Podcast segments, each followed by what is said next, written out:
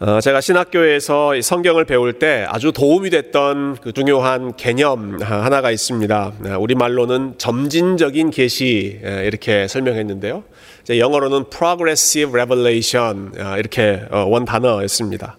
예, 점진적 계시. 계시라고 하는 말은 우리 하나님을 보여주신다라는 거죠. 하나님을 보여주시는데 어떻게 보여주신다고요?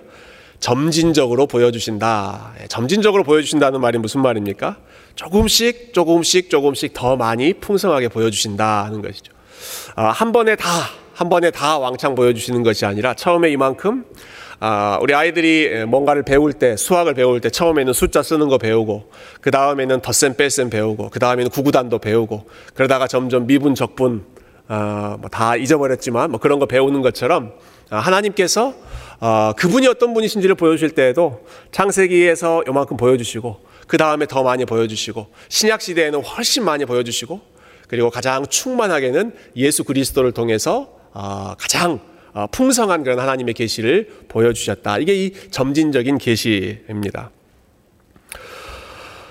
어, 오늘의 주제인 이 6월절 사건 이 의미를 이해하는데도 저는 이 점진적 계시라고 하는 원리가 참 유용한 아, 툴이 되는 것 같습니다.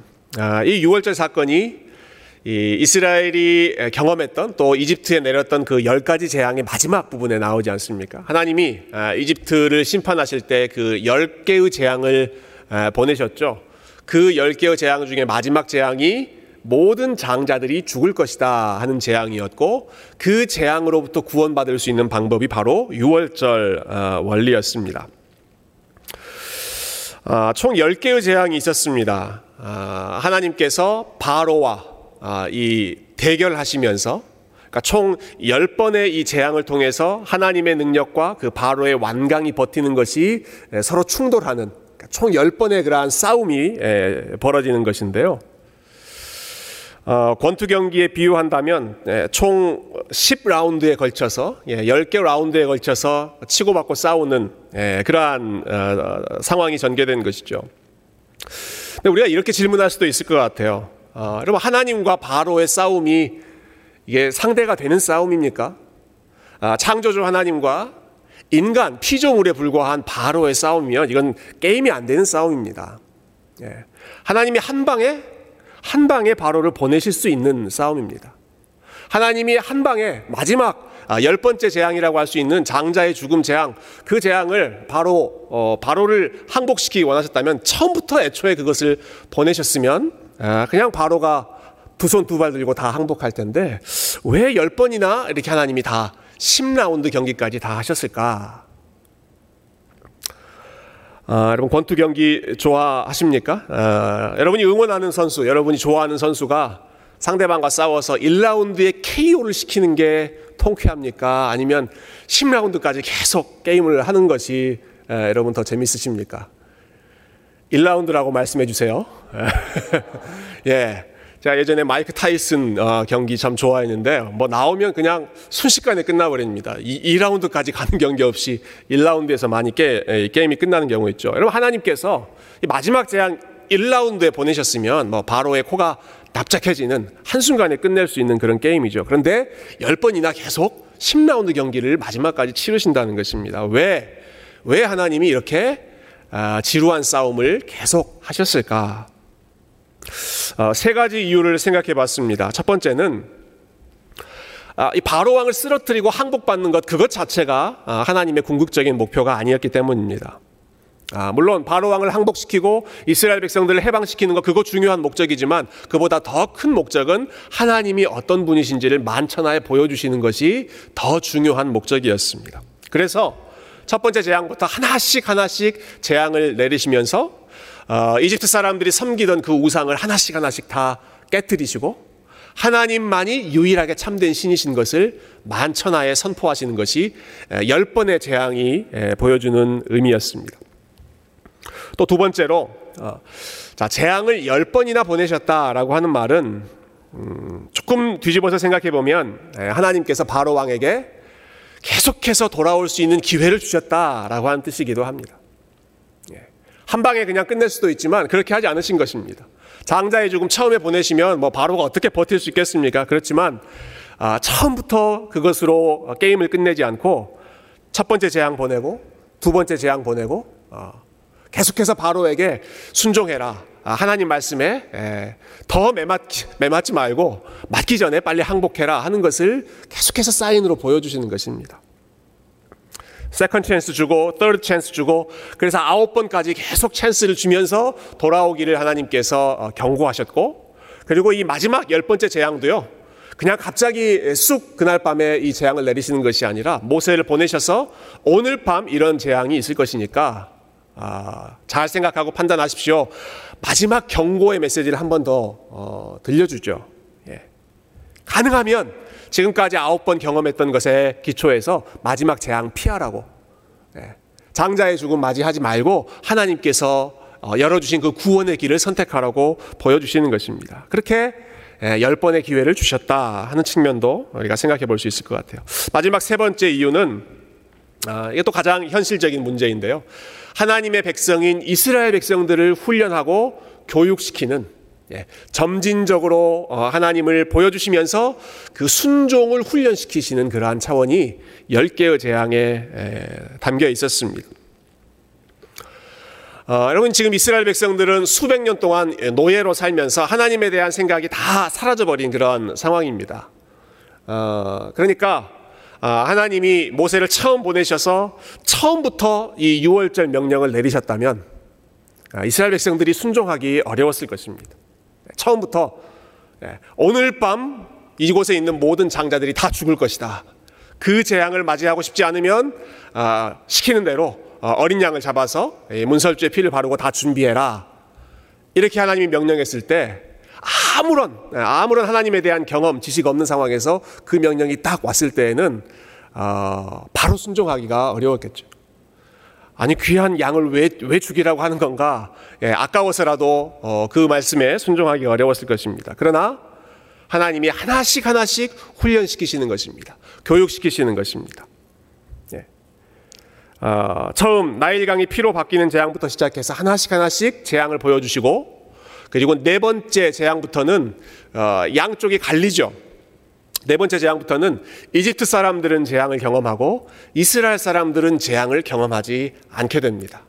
파리, 예, 이집트 사람들이 있는 곳은 파리가 들끓는데 이스라엘 백성들이 있는 곳은 파리가 없고 이집트 사람들이 키우는 가축들은 다 죽어나가는데 이스라엘 백성들이 키우는 가축은 쌍쌍하게 건강하게 살고 있고 이집트 사람들이 살고 있는 땅은 우박도 내리고 3일 동안 어, 해가 햇빛을 잃어버리는데 이스라엘 백성들은 우박도 내리지 않고 어, 밝은 빛이 여전히 남아 있는 그 모습을 보면서 아 우리 하나님이 살아계시는 분이시고 우리 하나님이 이 모든 것을 주관하시는 분이시고 그리고 하나님이 우리를 보호하시는 분이시구나 우리를 구별하여 사용하시는 분이시구나 예. 하나씩 하나씩 배우면서 마지막 순간에 자 그러니까 이 마지막 재앙 예. 이 장자의 죽음 아, 이것으로 피해 입지 않, 않 고 싶으면 아, 내가 가르쳐 준 이 구원의 길을 순종해라. 6월절 원리를 마지막에 가르쳐 주시는 것이죠. 처음에 말씀드렸던 어, 점진적인 교육, 점진적인 계시, 성경 전체가 이렇게 하나님을 알려주고 있지만 특별히 이 출애굽 열 가지 재앙 사건을 통해서도 조금씩 조금씩 아, 하나님을 알고 또 하나님께 순종하는 것을 훈련하게 하셨습니다. 자, 이제 그러면 6월절, 예, 그 6월절 자체의 의미를 우리가 한번 생각해 보면 좋겠는데요. 네, 여러분 잘 아시겠지만 예, 가장 단순하게 6월절의 의미를 설명하라면 6월절의 핵심은 예, 어린 양을 죽여서 그 피를 문에 바르는 것 아, 이것이 6월절 규정의 가장 중요한 핵심이었습니다. 아, 제가 보니까 이 아틀란타에서 6월절을 아주 잘 지키는 그런 집이 한 곳 있어서 여러분들께 좀 보여드리고 싶은데요. 한번 사진을 좀 보여주시겠어요? 이런 대문을 가진 집이 있습니다. 예, 웃는 분들은 뭘 좀 아시는 것 같아요. 이런 대문을 아, 가지고 있는 집이 있는데 이 대문을 열고 들어가면 그 다음 사진이요. 그 안에 또 이런 문이 있습니다. 그리고 또 부엌으로 가면 또 이런 그 예, 캐비넷에 있는 문이 있습니다. 어, 어디일까요? 예, 저희 집입니다. 저희 집. 저희 집인데 제가 이렇게 문에 페인트 빨간색 페인트를 칠한 게 아니고 이 전 전 집 주인이 빨간색 페인트로 문을 이렇게 다 아, 칠해 놨더라고요. 그래서 제가 처음에 이 집 봤을 때부터 어라 이 집은 유월절의 은혜가 충만한 집이구나 아, 싶어서 예, 사실 볼 때마다 그, 그 생각이 굳이 하려고 하지 않아도 예, 집에 들어갈 때마다 아 그래 유월절이지 예. 예, 혹시 유월절의 은혜가 필요하시면 빨간색 페인트로라도 예, 문을 한번 칠해 보시면 좋겠습니다. 어, 여러분 6월절의 절차 우리가 잘 알지만 조금 더 한번 자세히 살펴보면 좋겠어요. 3절 한번 보시겠어요? 3절. 제가 읽어볼게요. 3절. 너희는 이스라엘 온 회중에게 말하여 이르라 이 달 열흘에 너희 각자가 어린 양을 취할지니 각 가족대로 그 식구를 위하여 어린 양을 취하되 또 6절로 넘어가시면요. 6절에서는 이렇게 나옵니다. 이 달 열 나흔 날까지 간직하였다가 해질 때 이스라엘 회중이 그 양을 잡고 자, 여기 보면 유월절 그 타임 테이블 스케줄이 나와 있어요. 제일 먼저는 첫째 달 10일 열흘째 되는 날에 어린 양을 잡아라 했습니다. 그게 3절이죠. 여기 잡아라 라고 하는 말은 어린 양을 죽여라가 아닙니다. 어린 양을 골라라 하는 말입니다. 어린 양을 골라라. 앞으로 이제 제물로 바칠 그 어린 양을 고르고 그리고 나서 열 나흔 날 14일이 될 때까지 한 4일 동안을 집안에서 같이 양과 함께 생활을 합니다. 아, 왜 그렇게 4일 동안 시간을 보내게 했을까요? 예. 혹시 그 사이에 지금 이 어린 양은 흠이 없는 양이, 양이어야 되기 때문에 그 4일 동안 가까이에서 보면서 흠이 있는지 없는지도 관찰하고 그리고 그 어린 양을 잡아야 하는 그 가족 사람들과 아, 아주 더 친밀해지도록 그래서 그 동질감, 네, 우리 대신 이 어린 양이 죽는다 하는 그 원리가 더 분명해지도록 4일 동안 네, 같이 시간을 보내고 나서 그리고 14일, 예, 목요일 밤이 되는 거죠. 아, 그 날이 되었을 때는 이 어린 양을 죽이고 어, 그 피를 문에 바름으로써 6월절을 어, 어, 지켰습니다. 저희가 주일에는 여호수아 말씀 같이 공부하고 있는데 아, 이 원리가 좀 잘 또 매치가 되는 것 같아요. 여러분 이스라엘 백성들이 요단강을 건넜을 때가 1월 아, 10일 예, 열 번째 되는 날이었습니다. 요단강 건넜을 때. 그러니까 6월절 아, 어린 양을 고르는 시작되는 바로 그 순간에 이, 어, 요단, 요단강을 같이 건넙니다. 그리고 나서 14일째 아, 되는 날은 첫 번째로 6월절을 지키는 그런 장면이 나오죠. 그러니까 이 6월절 중심으로 요단강을 건너는 것, 6월절을 지키는 것, 요 흐름이 예, 쭉 이어졌고요. 더 중요한 어, 부분은 이게 그 예수님의 생애하고도 아주 잘 연결됩니다. 여러분 예수님께서 6월절 만찬을 하시는 날 잡히셨잖아요. 6월절 음식을 드시는 날, 목요일 저녁, 14일째 그러니까 되는 그 저녁입니다. 아, 그러면 6월절 아, 어린 양은 그 전에 10일째 되는 날 고른다고 했죠. 아, 그렇게 4일을 앞으로 거슬러 올라가 보면 종려주일 됩니다. 종려주일. 예수님께서 아, 예루살렘 성 안으로 들어가시는 그분의 집, 그분의 그 어, 공동체 안으로 직접 들어가서 죽음을 준비하시는 그 날이 열흘째 되는 날, 이제 6월절을 고르는 날이 되고 4일간 함께 있다가 그리고 마지막 이 목요일 저녁에 아, 예수님께서 잡히셨기 때문에 이 6월절의 이 절차가 그 예수님이 마지막 걸으셨던 그 마지막 일주일하고도 아주 잘 아, 매치가 아, 되고 있는 것을 우리가 알 수 있습니다. 자, 6월절의 핵심을 생각해 보면 이것은 이미 말씀드렸지만 죽음의 심판으로부터 구원받는 것입니다. 죽음의 재앙으로부터 건져냄을 받는 것이 6월절이죠. 어, 오늘 본문 중에 12절과 13절만 우리 한 번 더 같이 읽어보면 좋겠습니다. 12절과 13절이 어, 자이 핵심 원리를 보여주고 있는데요. 12절, 13절 한 목소리로 읽어볼까요? 시작.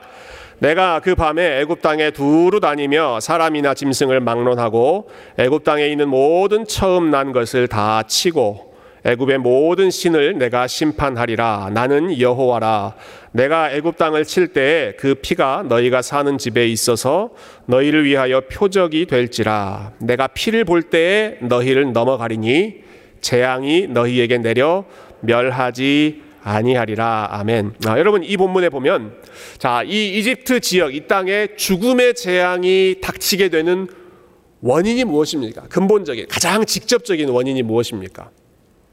사람들이 왜 죽습니까? 이집트 사람들이 왜 죽게 됩니까? 예. 아, 아, 그 근본적인 원인, 그 직접적인 원인은요, 하나님께서 그 땅 가운데 들어오시기 때문입니다. 하나님이 그 땅 곳곳을 지나가시기 때문입니다. 내가 그 밤에 애굽 땅에 두루 다니겠다. 애굽 땅 곳곳 집집마다 내가 들어가겠다. 내가 가겠다라고 하시는 것입니다.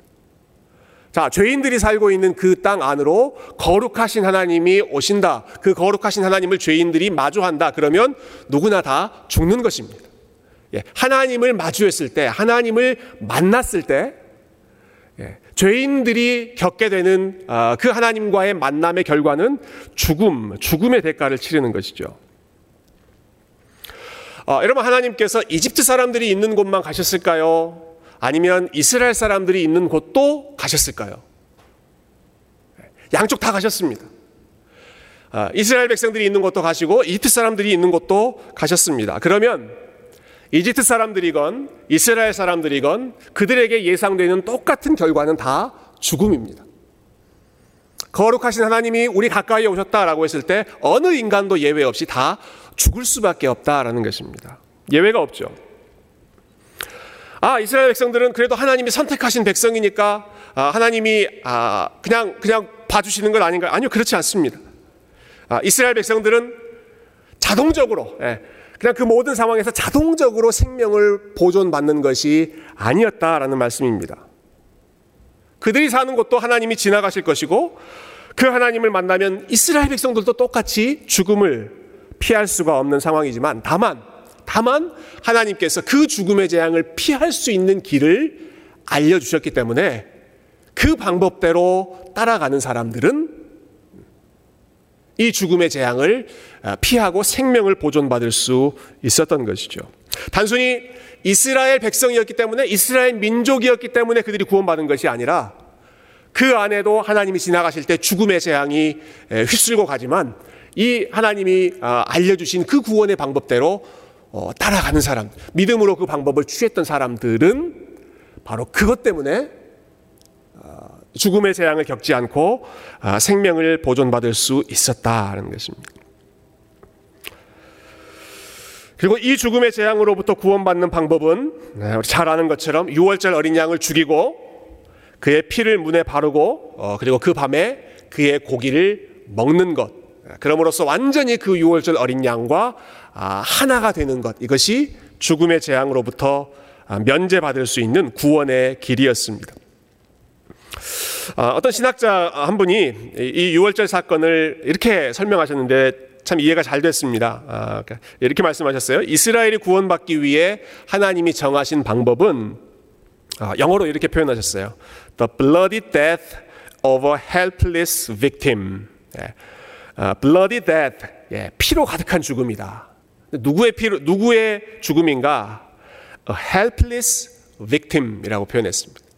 아주 무기력한, 아주 힘이 없는 예, 아, 아주 아주 무능력한 피해 피해자 victim 어, 그 대상의 피로 가득한 죽음이 결국은 이스라엘 백성들을 어, 죽음의 재앙으로부터 어, 건져냈다라고 하는 것이죠.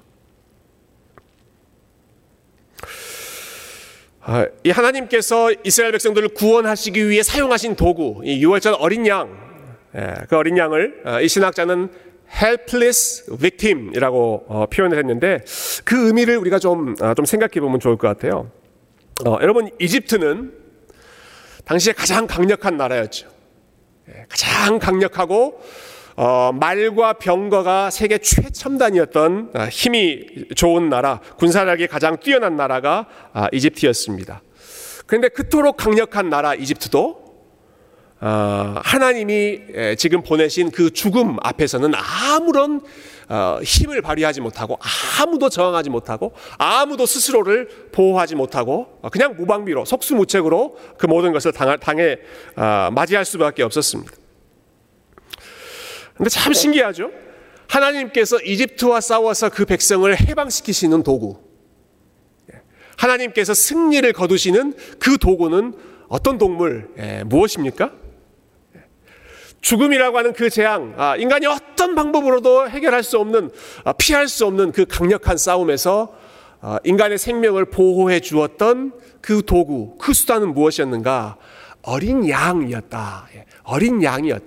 가장 연약해 보이는 동물이 예, 이 강력한 싸움에서 하나님의 도구로 사용받아서 이스라엘 백성들, 하나님의 백성들의 생명을 보호해 주었다라고 하는 사실이죠.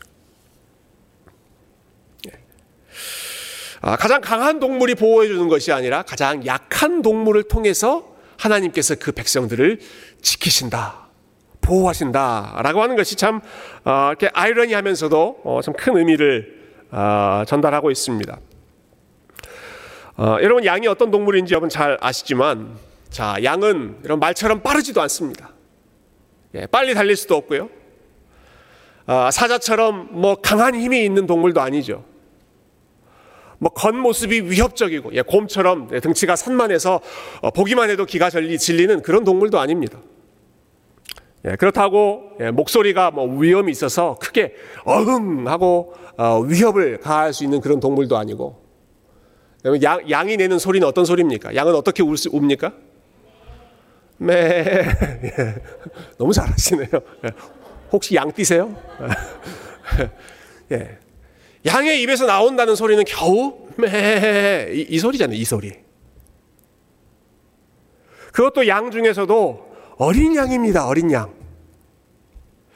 여러분 어딜 보더라도 나를 지켜줄 죽음의 위협으로부터 나를 구원해줄 나를 defend 해줄 나의 바디가드, 나의 lifeguard, 예, 나의 생명을 지켜줄 그러한 힘이라고는 전혀 보이지 않는 것이 어린 양의 모습인데 하나님은 오히려 그 helpless 가장 무력해 보이는 그러한 양을 통해서 그 양의 죽음을 통해서 강한 마병을 자랑하는 이집트의 군대를 무찌르시고 어떤 인간도 저항할 수 없는 그 죽음의 위협으로부터도 하나님께서 그 생명을 건지시는 것이 놀라운 하나님의 구원의 방법이다. 어린 양의 죽음을 통한 죄인들의 구원이라고 하는 방법, 이 복음의 원리를 아, 이 6월절을 통해서 하나님께서 아, 알려주셨던 것이죠.